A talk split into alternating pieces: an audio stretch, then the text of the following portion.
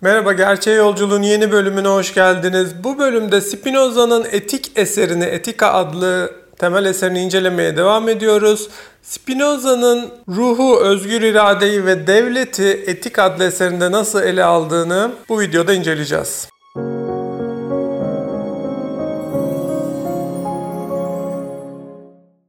Hemen şunu belirtmemiz gerekir ki Tanrı dışındaki şeylere varlık ve özgürlük hakkı tanımıyordu Spinoza. Bunu daha önceki videolarda ele almıştık. Aynı uygulamayı insan ruhu üzerine, insan iradesi üzerine de Spinoza'nın yaptığını tahmin etmek güç olmayacaktır. Spinoza'ya göre insan ruhu da, insan iradesi de ancak Tanrı'nın bir parçası olduğu kadar vardır ve yine sadece Tanrı özgür olduğu için ve Tanrı dışında insan ruhunun, insan iradesinin bir varlığı ve özgürlüğü tanınmadığı için insan ruhu da özgür değildir. Sayfa 37'de Spinoza İrade özgür değil ama zorunlu bir nedendir. Tanrı'nın doğasına doğal şeylerin geri kalanından daha öte ait değildir diyecektir. Fakat Spinoza'nın özgürlük konusunda insana özgürlüğü yasaklama konusunda bir çelişki yaşadığını da tespit etmemiz gerekiyor. İnsanı tamamen özgür olmayan bir varlık olarak tanımlamanın da içine sinmediğini görüyoruz bazı notlarından. Mesela gerçi bedenden önce var olduğumuzu anımsamasak da zihnimizin ebedi olduğunu ve varoluşunun zaman tarafından tanımlanamayacağını ya da süre tarafından açıklanamayacağını duyumsarız diyecektir. Sayfa 259'da yani insan ruhunun da aslında sonsuz ebedi bir varlık taşıdığını burada söylüyor ki bu genel olarak insan ruhunu ele alışı ve genel olarak Tanrı dışında dışındaki şeyleri alışıyla çelişki içindedir bu açıklamam. Peki insan özgür değilse duyular, tutkular, sevgi, umut gibi kavramlar nerede yer alıyor? Bunların kaynağı ne? Eğer insan iradesinin özgürlüğünden kaynaklanmıyorsa bunlar nereden kaynaklanıyor? Gelin bunu inceleyelim.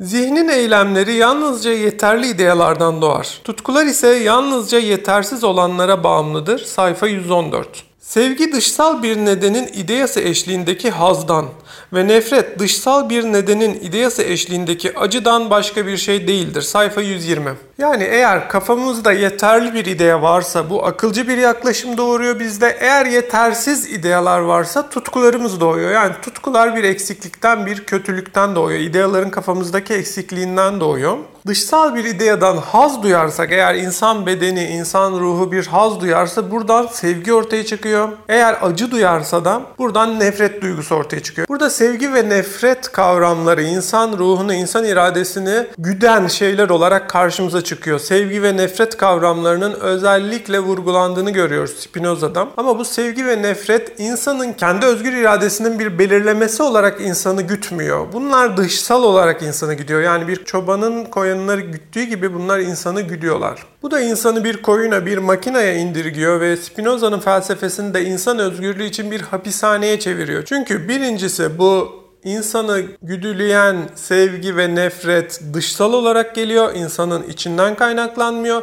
İkincisi de bunlar sadece akılcı bir güdü değiller. Bunlar aynı zamanda bedensel güdüleri de ifade ediyorlar. Yani sevgi ve nefret, haz ve acı kavramları bilmeden duyulan haz olarak hem de bedensel bir haz olarak. Acı da yine bir bilgisizlikten, bir kötü anılardan kaynaklanan bir acı var ama aynı zamanda bedensel de bir acı var. Yani burada bedensel ve akılsal olarak haz ve acı kavramları hem düşünsel bir motivasyonlar hem de bedensel bir motivasyonlar. Bu durumda da insan ruhunun doğal kısıtları aşamadığını, doğa tarafından güdüldüğünü söylemek de insanın özgürlüğünü elinden almak anlamına insanı bir hayvan gibi, bir koyun gibi güdülen bir canlı haline getiriyor Spinoza'dan. Bunu da şu satırlarda biraz daha açık olarak görebileceğiz. Tensel sevgi mutlak olarak zihnin özgürlüğünden başka her nedeni kabul eden tüm sevgi kolayca nefrete geçer.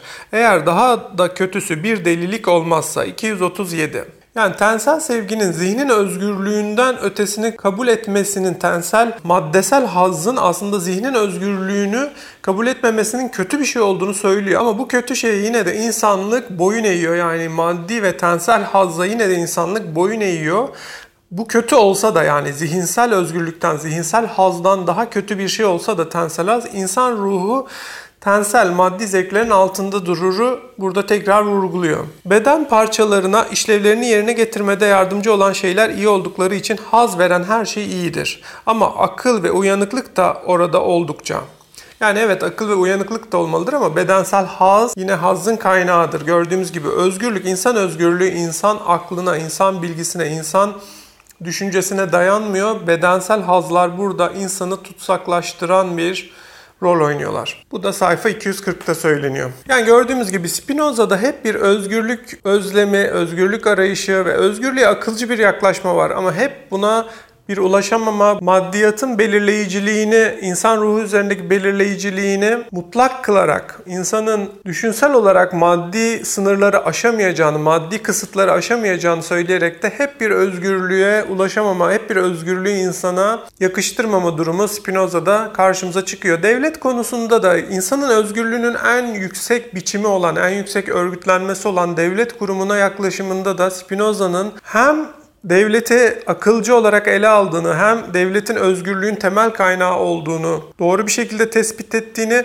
ama yine de insana bireysel özgürlüğü, zihinsel özgürlüğü tanımadığı için insanın bireysel ve zihinsel özgürlüğünü doğanın üstüne yerleştiremediği için aynı zamanda devlet özgürlüğünü devletin özgür bir parçası olarak değil de devletin bir kulu olarak, devletin bir iradesiz bir parçası olarak özgürlüğü ulaşılabileceği gibi çarpık bir yaklaşım Spinoza'da karşımıza çıkacak. Akıl tarafından güdülen insan ortak karara göre yaşamasını isteyen bir devlette salt kendine boyun eğmesi demek olan yalnızlıkta olduğundan daha özgürdür.